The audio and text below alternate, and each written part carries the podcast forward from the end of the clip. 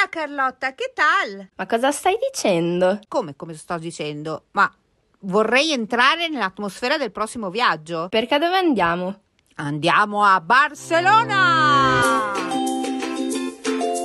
Ciao, io sono Monica E io sono Carlotta, e questo è Sempre in Viaggio, il podcast. che ti fa viaggiare mentre fai colazione.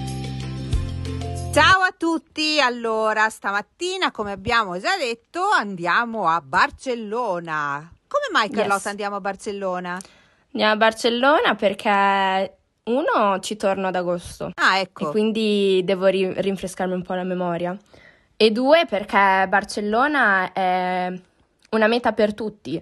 Cioè a Barcellona trovi sicuramente qualcosa che ti piaccia, cioè dalla spiaggia ai musei al cibo, c'è di tutto, quindi sicuramente qualcosa che piace un po' a tutti c'è. Siamo andati a Barcellona insieme l'ultima volta circa due anni fa, Sì. giusto? Sì, sì, sì. E abbiamo visto le cose classiche. Sì, sì, le cose classiche, ma le cose classiche in realtà meritano un sacco.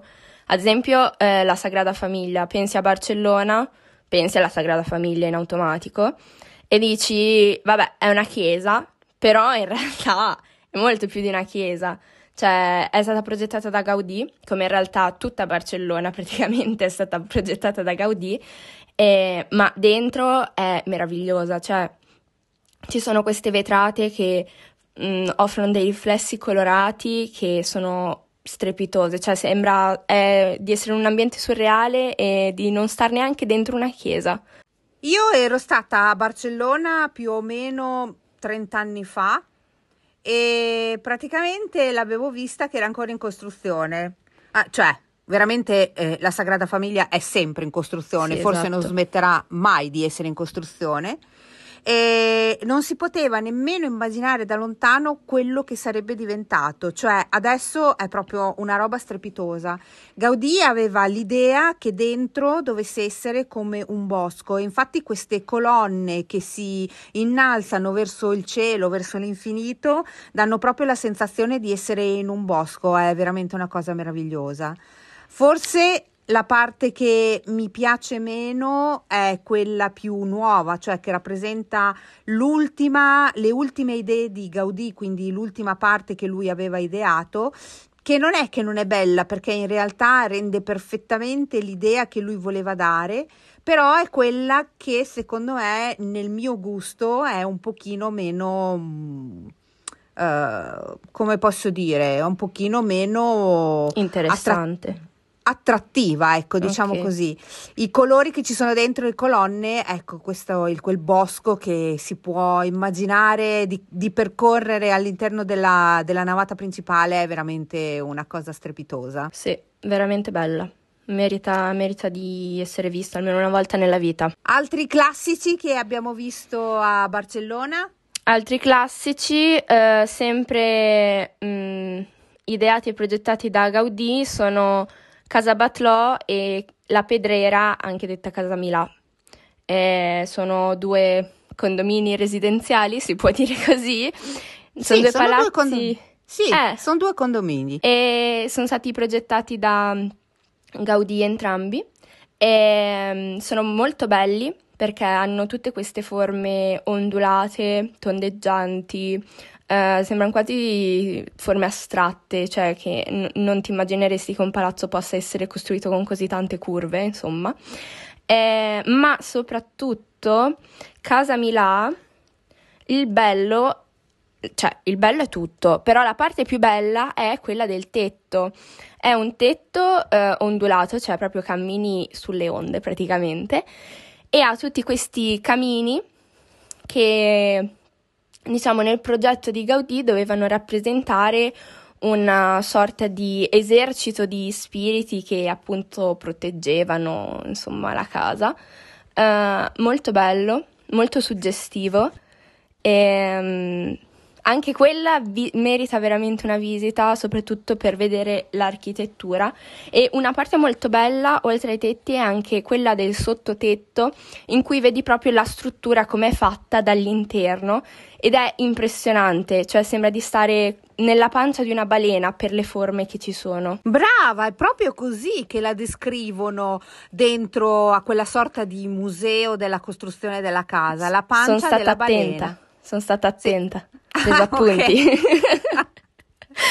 Ah, va bene.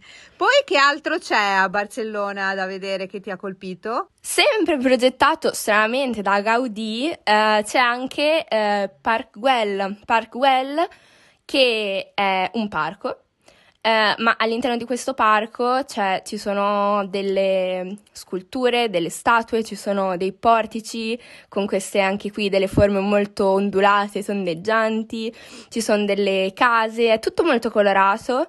Eh, diciamo la cosa più iconica di Park Güell, eh, che forse avrete visto nelle foto o dal vero, è il geco che ha fatto tutto di piastrelline colorate che riflette un sacco la luce.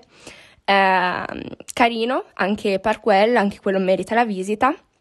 Unica cosa è che è in alto, cioè bisogna fare la strada in salita, bisogna camminare, sgambettare in salita. Vabbè, cioè, non è che abbiamo fatto tutta questa fatica, eh? Adesso sembra che sia dall'altra parte del mondo. No, vabbè, però a parte che ci siamo anche sbagliati entrata, quindi abbiamo fatto anche più strada del dovuto. Però va bene. No, non Vabbè. è raggiungibile assolutamente, però insomma, non è dietro l'angolo.